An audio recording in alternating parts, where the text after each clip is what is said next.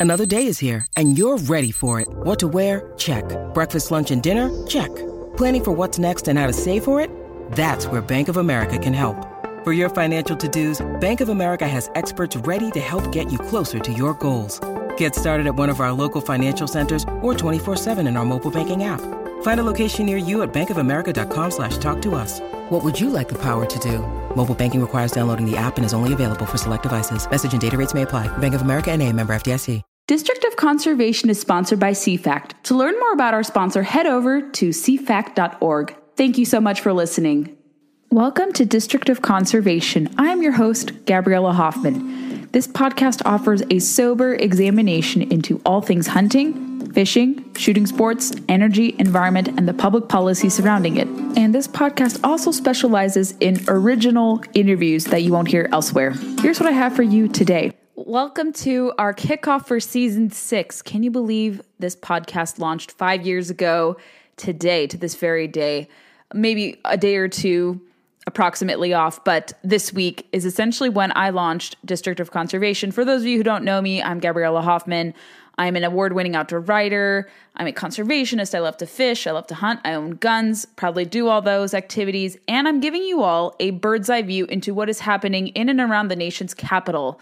I have a lot of insider perspective. I talk to lawmakers on Capitol Hill, I talk to people in state legislatures. I have my eyes and pulse on what is happening conservation wise all over the country and across the Potomac in Washington, D.C. Have a very bird's eye view of what is happening there, keeping you all abreast with the bad, the ugly, and oftentimes good stuff that happens in the midst of all this kind of craziness we're seeing in conservation policy, energy, environment, and the like.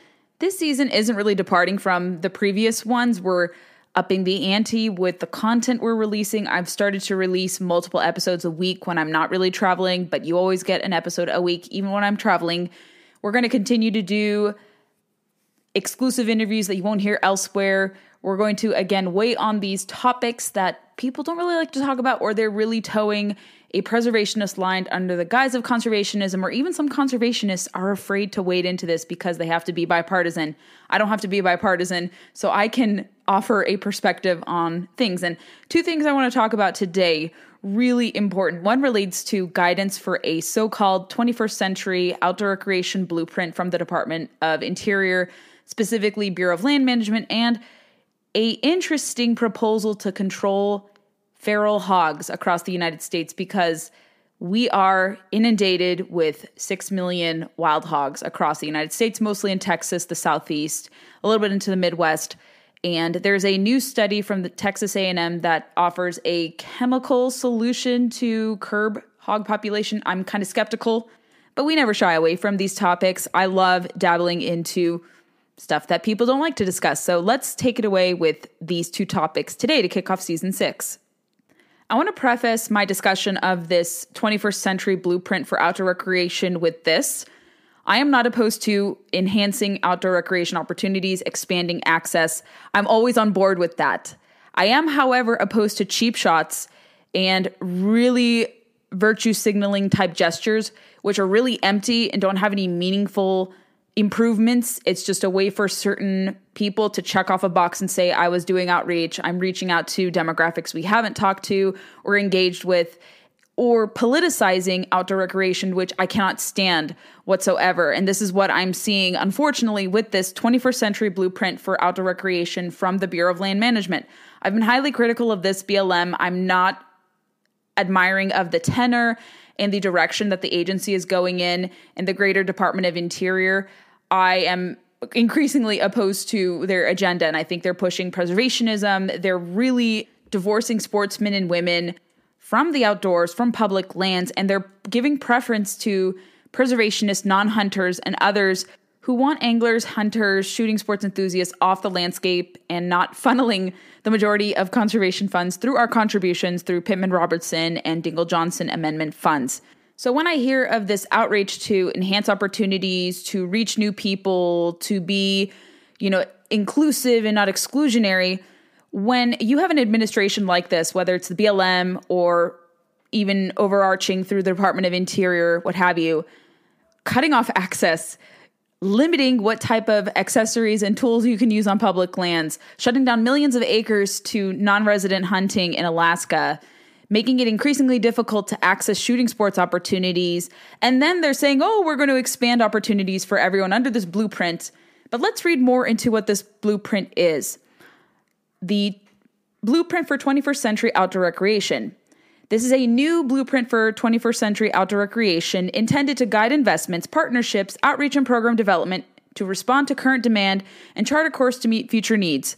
Through the blueprint, BLM is establishing a new vision to proactively manage for exceptional and unique recreation experiences that invite all to share in the enjoyment and stewardship of their public lands.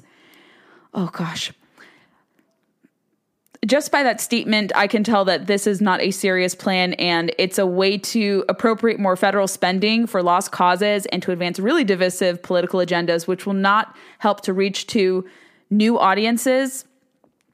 And again, you've heard me talk at length about what they're doing to curb access. So you have this grandiose blueprint. We're going to talk more into this momentarily. Just let me vent you have this grandiose plan to enhance outdoor recreation, yet behind the scenes and even openly, they are limiting your opportunities. They're restricting what you can and cannot do on public lands. The BLM itself wants to change what multiple uses is, also to radically transform your ability to recreate on public lands too, not just for people who graze, mine, what have you, partake in extractive activities. They're even going after your ability to recreate on public lands through undermining what is traditionally viewed as multiple use management of public lands. Let's continue what their kind of synopsis says in terms of their strategy. The blueprint presents several major shifts in how the agency prioritizes and supports outdoor recreation. BLM is committed to durable change. Keynote there. Which means we must work closely with communities and partners to respond to varying recreation opportunities and pressures. BLM federal people, not people on the ground, BLM people on the ground are great. They don't always agree with what happens federally. I don't see any stakeholder or reverence for stakeholder input except for select preferred stakeholders who are preservationist and want to push, let's say, clean energy projects. So this to me rings hollow and devoid of any you know reality given what they're doing on the ground they're coming in to rural areas where blm land is and dictating to people what should and should be done excluding and ignoring the opinion of stakeholders who are vested in the interest there locally Another principle of change is a shift from reactive recreation management to a proactive report approach. Reactive to proactive. Uh, their, theirs is a reactive recreation management system. They're reacting to what their special interest groups are telling them what to do. What proactive approach? Emphasizing planning to address sustainable resource management needs. Importantly, the blueprint advances the Department of Interior Equity Action Plan. Oh gosh, when I hear this word, I want to pull my hair out. It will offer a new path forward that promotes equitable access to outdoor recreation opportunities while conserving, protecting, and enhancing BLM's one of a kind resources and experience. The blueprint will build on the prior work of the existing Connecting with Communities BLM recreation strategy, yada, yada, yada. Let's read more into what this Department of Interior equity plan is. And I understand some of you may be listening and thinking, oh God, it's her conservatism coming out here. She's against equity. She must be, you know, not for outreach. I have taken many people fishing and I've introduced a lot of people to hunting through my activities, social media posts who are vastly different from me politically, socioeconomically, racially. I love bringing new people in, but I think this is this is white knighting, especially given who is leading BLM and, and some of the others there too. You have a lot of people. This is why outdoor recreation has, for the most part, survived kind of social transformation is because it's given how individualistic it is, we're immune to this talk of equity, fake talk of equity. And this stuff creeping in really undermines genuine outreach and advancement in making the outdoors more approachable to everyone. The outdoors is for everyone. Those who are excluding people from the outdoors have no place having a leadership role in the outdoor industry. I've made that very, very clear. People who exclude you because you don't think like them or you look differently, those people are wrongheaded. I've called them out many, many times. But this emphasis on equity, goodness gracious, it really is going to undermine the gains we've been making in the outdoor industry to reach people, new audiences, and make them feel welcome. Now you're going to add this extra pressure, politicization of the outdoors. What are they going to deem equitable access? So it has 28 pages, and I want you to read this all for yourself because I could read the whole document for you, but it's boring if I read everything. But I'm giving you guys a Cliff Note version of what I found that stuck out to me. However, even though they're touting this blueprint as revolutionary and it's you know a reactive we're, we're responding to reactive recreation now promoting proactive recreation although they're excluding people who are proactively involved in the outdoors. They don't want us they don't want hunters and anglers as part of the equation. They've made that very clear yet they're trying to double speak and, and trying to assuage our concerns. But they say the blueprint is not a formal management plan but rather a strategic document to guide the agency's work. Okay so what's the point of releasing this if you're not following this but I think that's why they're saying this now. They're caveating this because they know when more people read this, I'm going to do more deep dives into this for Independent Women's Forum and Town Hall this week. People will see this is nothing but virtue signaling. And when I was perusing through this document, I noticed there's a big emphasis on DEI, diversity, equity, and inclusion, which is a very controversial subject. It's again a lot of white knighting by people who feel very guilty, who don't want to leave their powerful positions, and really don't care about offering opportunities and enhancements and getting people more involved who may be from non-traditional outdoor demographics. These people talk a great game when it time comes for them to give up their position or hand over the position, they usually don't want to give it up to someone else because they view them as a threat. Maybe they're a better sportsman or woman than them. And so this section about promoting DEI and this is where I see ESG principles come into play. This is the S prong for sure. DI falls under social, the social prong of ESG, environmental, social, and governance. So, in I believe it was page 13 or so, I forget the exact page, but as you peruse through this, this is what stuck out to me in terms of their DEI initiatives. The Bureau will prioritize efforts to incorporate and promote diversity in all its programs, publications, and websites, both externally and internally, to better represent all public land visitors, the BLM will expand diversity, equity, and inclusion improvements to programs, exhibits, signs, and publication at visitor centers and education facilities to better reflect the nation's diversity and to better engage underrepresented groups. How are you going to engage underrepresented groups and claim you're expanding outdoor opportunities when, again, let me reiterate, they're going to price people in many underrepresented groups from these activities by phasing out lead. They are having closures conditioning openings on whether or not National Wildlife Refuges ban lead and forcing people to have bismuth or other alternatives, which are far more expensive and many people can't afford given given inflation and what is going on. So tell me again how you are going to better engage outdoor rep- underrepresented groups when they're being priced out of these activities. Give me a break. Provide interpretation, education, and outreach materials in multiple languages recruit an increased number of volunteers from underserved and underrepresented communities, expand distribution of every kid outdoor passes to fourth graders. That's nothing wrong. This is fine.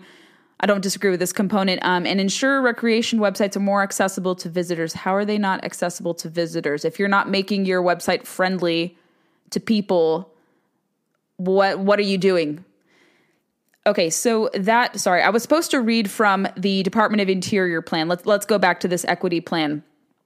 This was launched in April 2022. I kind of got sidetracked. My apologies. Now, what is this equity action plan from the Department of Interior, which is kind of the overarching governmental agency that oversees BLM? It outlines the department's efforts to advance equity through all its operations, remove barriers to equal opportunity, and deliver resources and benefits equitably to the general public. Secretary Deb Haaland will discuss the agency's plan at the White House at 10 a.m. That was last uh, April. So, what is the the quote, or rather the gist of it. The department's equity plan focuses on three areas with the potential for high equity impact contracts for businesses with characteristics that align with the definition of underserved communities. What if someone fakes that they're part of a black outdoorsman group or a Native American group? There are a lot of people who are very disingenuous and pretend to be representing an underserved community. Expect a lot of corruption there. Discretionary grants to better support tribes in improving long term sustainable development and quality of life for their members why have some Native Americans been dissed by the first Native American Interior Secretary when they want to develop oil and gas projects and have hunting opportunities? Definitely a point of contention there, inconsistent there, and addressing barriers to recreation on interior managed lands and water. So, this is where the BLM plan derived from, from this third prong.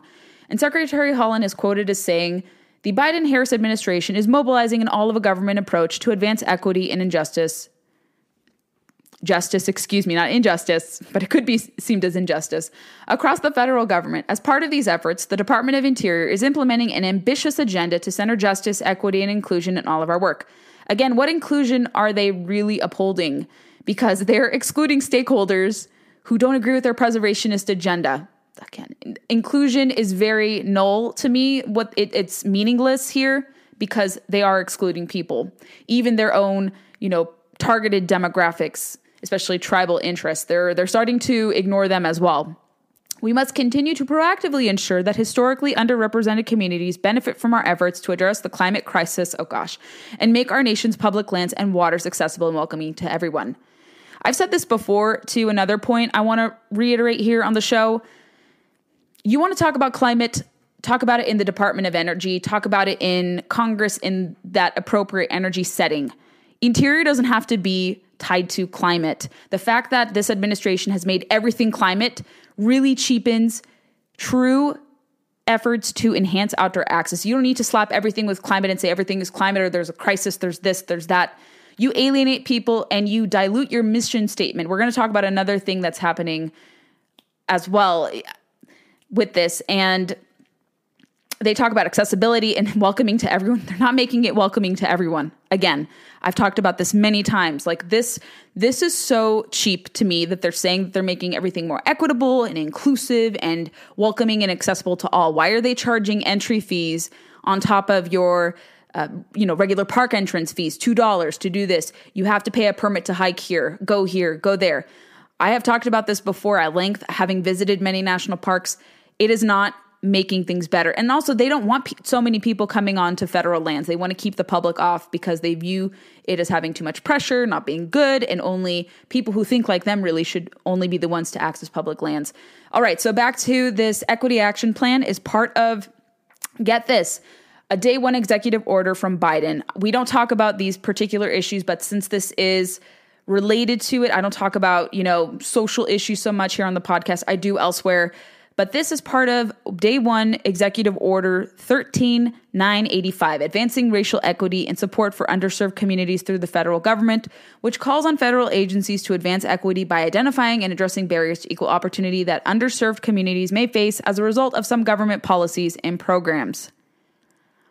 And they also were doing a DEIA council. They launched one in February 22 as well. And this is not the the first time we've seen kind of social engineering creep into the Department of Interior. You guys have probably heard me talk about, and may have seen that the Fish and Wildlife Service is also straying away from its mission statement instead of, you know, focusing on wildlife conservation efforts and much like BLM should be focusing on maintaining public lands access, multiple use.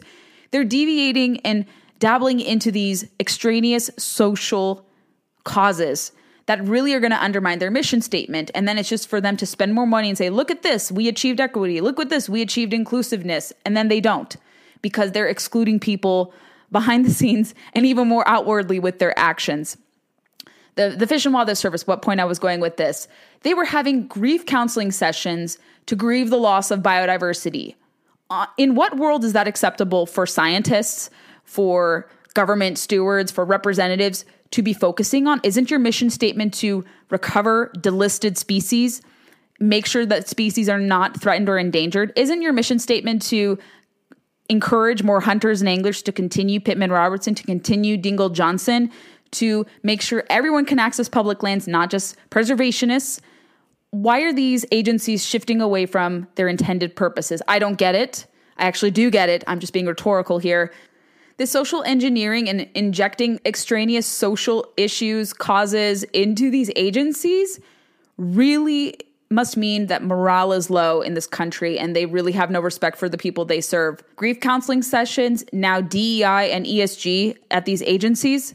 What are they spending our taxpayer money on? What are they doing to assuage the concerns of people out west who have lost faith in the BLM and subsequently Department of Interior when they don't seek out their opinion and they just go to people who directly petition them because they support their left wing or democratic causes, preservationist causes. This is not a way to boost morale. And again, they said it's only like a guidance document. It's not going to be policy. They say that now, but I suspect that's what they're hoping to do in the long run to make this policy through rulemaking. But right now, it's guidance. Could it be policy soon? Given what this administration does, absolutely. What's to stop them from doing this?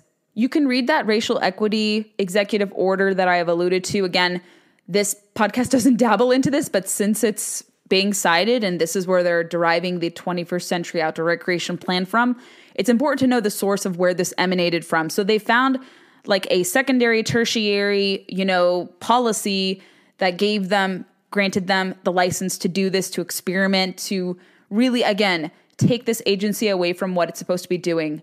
And when I'm seeing this, I lose confidence in these people. I, again, have been very skeptical of their agenda and their mission.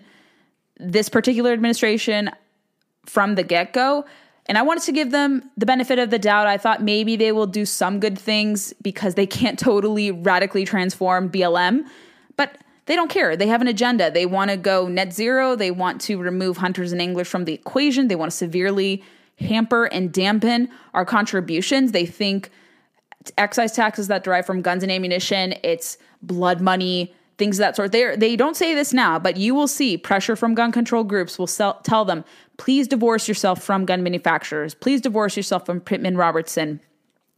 And again, I think what you can take away from this plan, what I've read for you, do your own research. Don't just rely on me. But if you trust my opinion and trust my intuition, I just think this is going to set back efforts we have made to broaden our base, to broaden our reach, to reach people from non traditional demographics, to reach out to different groups, to women, to minorities, to people who may be differently abled, and given them opportunities here. I think the best way to reach out to people, I've had phenomenal guests here who talk about the most effective outreach. I talk to people who know how to talk to different communities because I trust them better than I trust the government. And if you talk to Bethany Bethard and some of the others I've spoken to here on the show in in in the course of this podcast, they should be tasked with outreach. Why isn't the BLM working with people like that who actually genuinely know what outreach is, how to reach out to people in their respective communities? Why are they trying to socially engineer and virtue signal? We don't need this whatsoever in conservation. We need meaningful outreach. And I see a lot of white knighting in this. I see a lot of wasted money and a loss of access as a result, and, and a lack of focus on enhancing access. Like I said, lead phase outs closing public lands, conditioning public land openings on whether or not you phase out stuff, closing shooting sports ranges on U.S. Forest Service, which is part of USDA, but still part of the whole plan here, and limiting opportunities and suing and settle with anti hunting groups, doing this, doing so many different examples. The list goes on and on. Call me skeptical. I am not a fan of this plan, and I think you won't be either all right, I got to cool down a little bit because that makes me animated these type of topics when we see these extraneous social engineering, very politically charged elements come into conservation. I don't like that. I, I will even criticize fellow conservatives when they push divisive type of topics too, but you don't really see that so far yet, but you see it coming from the left, and I got to call this stuff out. To our next topic, which I think you all will find very interesting is a new study from Texas A&M that talks about a foolproof way to finally control feral hogs in the United States. And this is from Texas A&M. I spoke at Texas A&M, great school. Not disputing the findings of their scientists, but I'm very curious about this new study from the Texas A&M AgriLife Extension Service reported a new tool that has been successful in helping to reduce feral hog populations per a Thursday release from last week. And I'm reading, I believe, this is News Nation, but I believe they pulled from an Associated Press report that says that the study revealed a warfarin based toxicant was an effective means for landowners to help minimize feral hog population sizes and damage to their crops. The hogs are responsible for millions of dollars each year in agriculture and property damages, while also negatively affecting native plant and animal species statewide. Estimates theorize that there are more than 3 million feral hogs across Texas that account for more than 500 million damages each year. Top leaders from the Department of Rangeland, Wildlife, and Fisheries Management and the Texas Wildlife Services led the two year study. It analyzed 23 sites across 10 counties within various portions of the state. And according to Dr. John Tomecek, an associate professor and ag life, AgriLife Extension Wildlife Specialist, he is quoted as saying, Quote, Texas A&M AgriLife Extension Service was tasked with evaluating the product's ability to reduce feral hog numbers and damage in regions across the state and seasons of the year. We found that it can be highly effective when utilized correctly and saw no access to the toxicant by non target species when all feeder devices functioned properly. The study tracked low dose usages of the warfarin based toxicant in the study fields to analyze its efficacy across different Texas regions, as well as, quote, to assess the product's ability to help landowners prevent property damage and economic harm from feral hogs, per the release.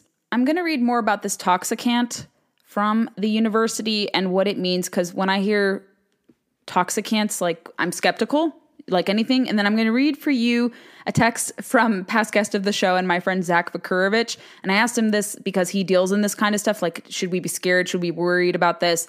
And so they say the goal of the study was to conduct field evaluations of a low dose warfarin based toxicant to determine its efficacy in regions across Texas and assess the product's ability to help landowners prevent damage and economic harm from feral hogs.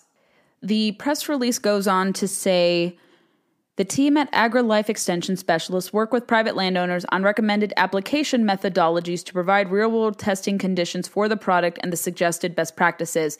Bait that included warfarin was placed in specially designated dispensers that prevent access by non target species. The researcher said feral hogs were conditioned to access the bait before the product was applied. Once the product was applied, feral hogs consumed lethal doses within five days of consistent access to the bait. The product is not considered acutely toxic to non target animals Eat in the event some might gain limited access to the bait, nor is it found at lethal levels within the tissue of deceased feral hogs. Correctly and consistently are the key words for effective use of warfarin, the researcher said. After a trial period of close supervision and instruction, landowners in the study applied and managed the bait themselves. During the project, Texas A&M AgriLife team made several discoveries that will help increase efficacy of the product when applied.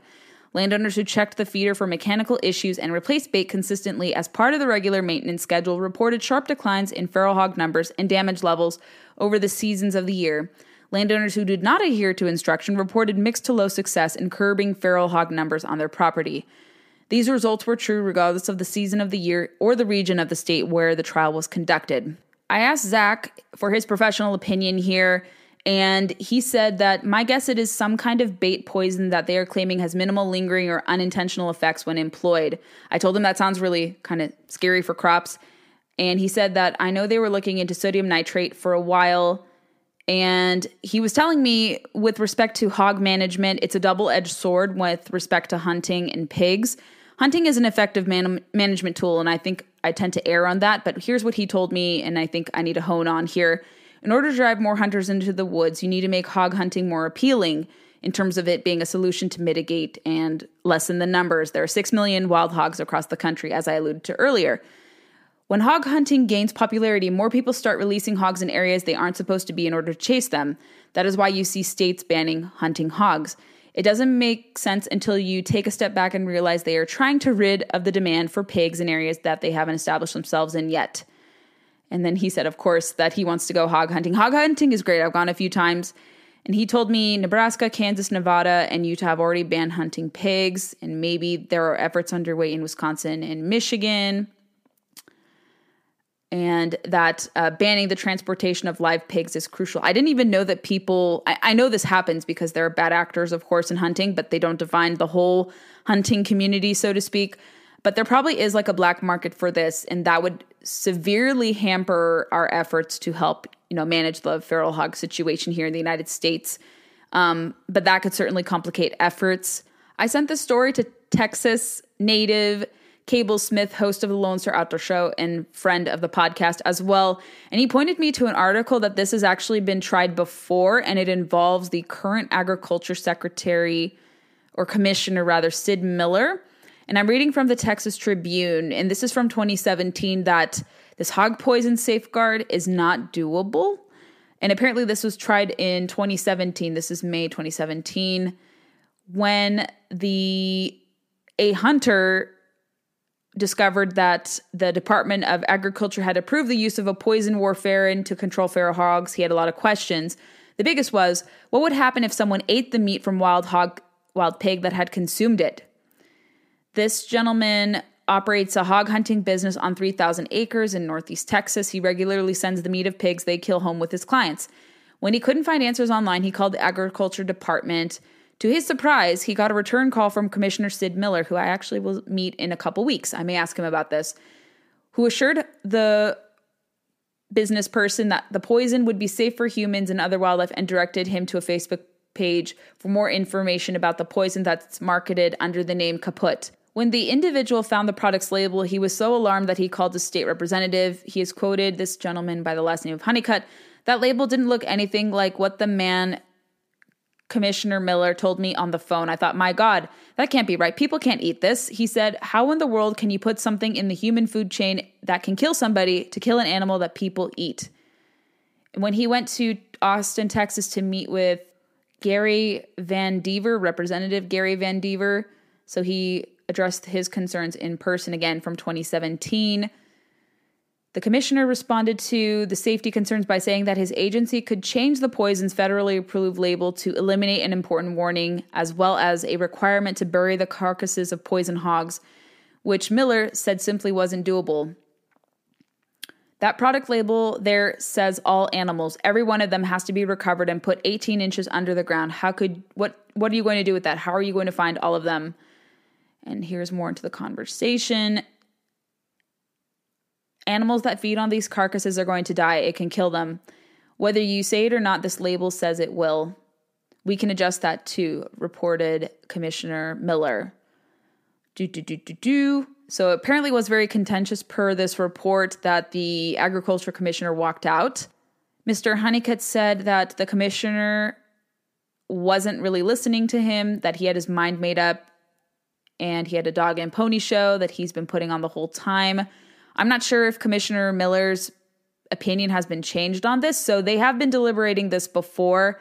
And again, I'm not a scientist, so I can't surmise like if this is good or not, but I think there is a lot of doubt and questioning over whether or not this can be utilized. Do you use a low dosage, high dosage?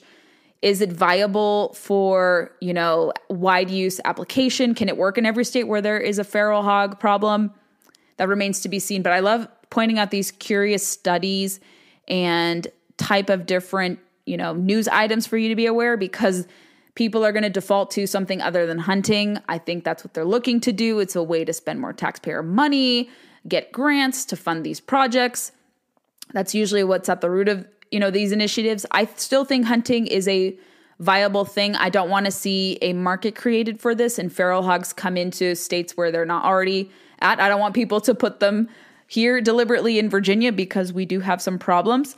Although I would love to go hog hunting, but that's not me wish casting that they are here. And I can always go to different states where they are a problem, like South Carolina. And I may do that when I go there for our POMA annual conference next year, hoping to do some hog hunts there because they have a very bad hog problem. But uh, we will continue to see what happens with this because this is the first of my attention because you know, you see proposals like to cull deer overpopulation, you need to sterilize them or you need to like perform vasectomies or hysterectomies on them. And I don't think that's conducive and it hasn't shown to work. So, landowners, please approach us, hunters. We would love to help you solve your hog problem. Doesn't matter when, where, you tell us the time, the place, we'll be there. But of course, we want to deter bad actors from inviting more uh, hog hunting than is already necessarily needed or wanted. We do have a plentiful amount of hogs. Let's not create more of a situation. I think Zach's caution is correct. But of the existing feral hog situation, please, ranchers and farmers, I would be more than happy to come. If you are, you know, in the southeast, I can make a drive from Virginia. Happy to help you manage your hog situation. I've done it before in Georgia. I would be happy to come to Texas wherever is needed. And I know hundreds of thousands of other hunters like me, millions in fact, would love to help you manage your hog situation. So that is what I think of this story. Very important to talk about as it starts to probably bleed more into the news and news cycle. Thanks for listening to District of Conservation. If you enjoyed what you heard today, go leave us some reviews on Apple and Spotify or wherever podcasts are played. Your feedback will help us reach more people, and I love to know what is on your mind after each episode. Be sure to follow us on Facebook, Instagram, and Twitter to never miss a beat or a guest announcement because that is our way of updating all of you listeners. And we have just hit a thousand followers on Instagram for the podcast account. Thank you very much. And if you have any guest suggestions or topics you want to hear on the show, I am all ears. I would love to hear your feedback there. Thanks for listening and stay tuned for the next episode.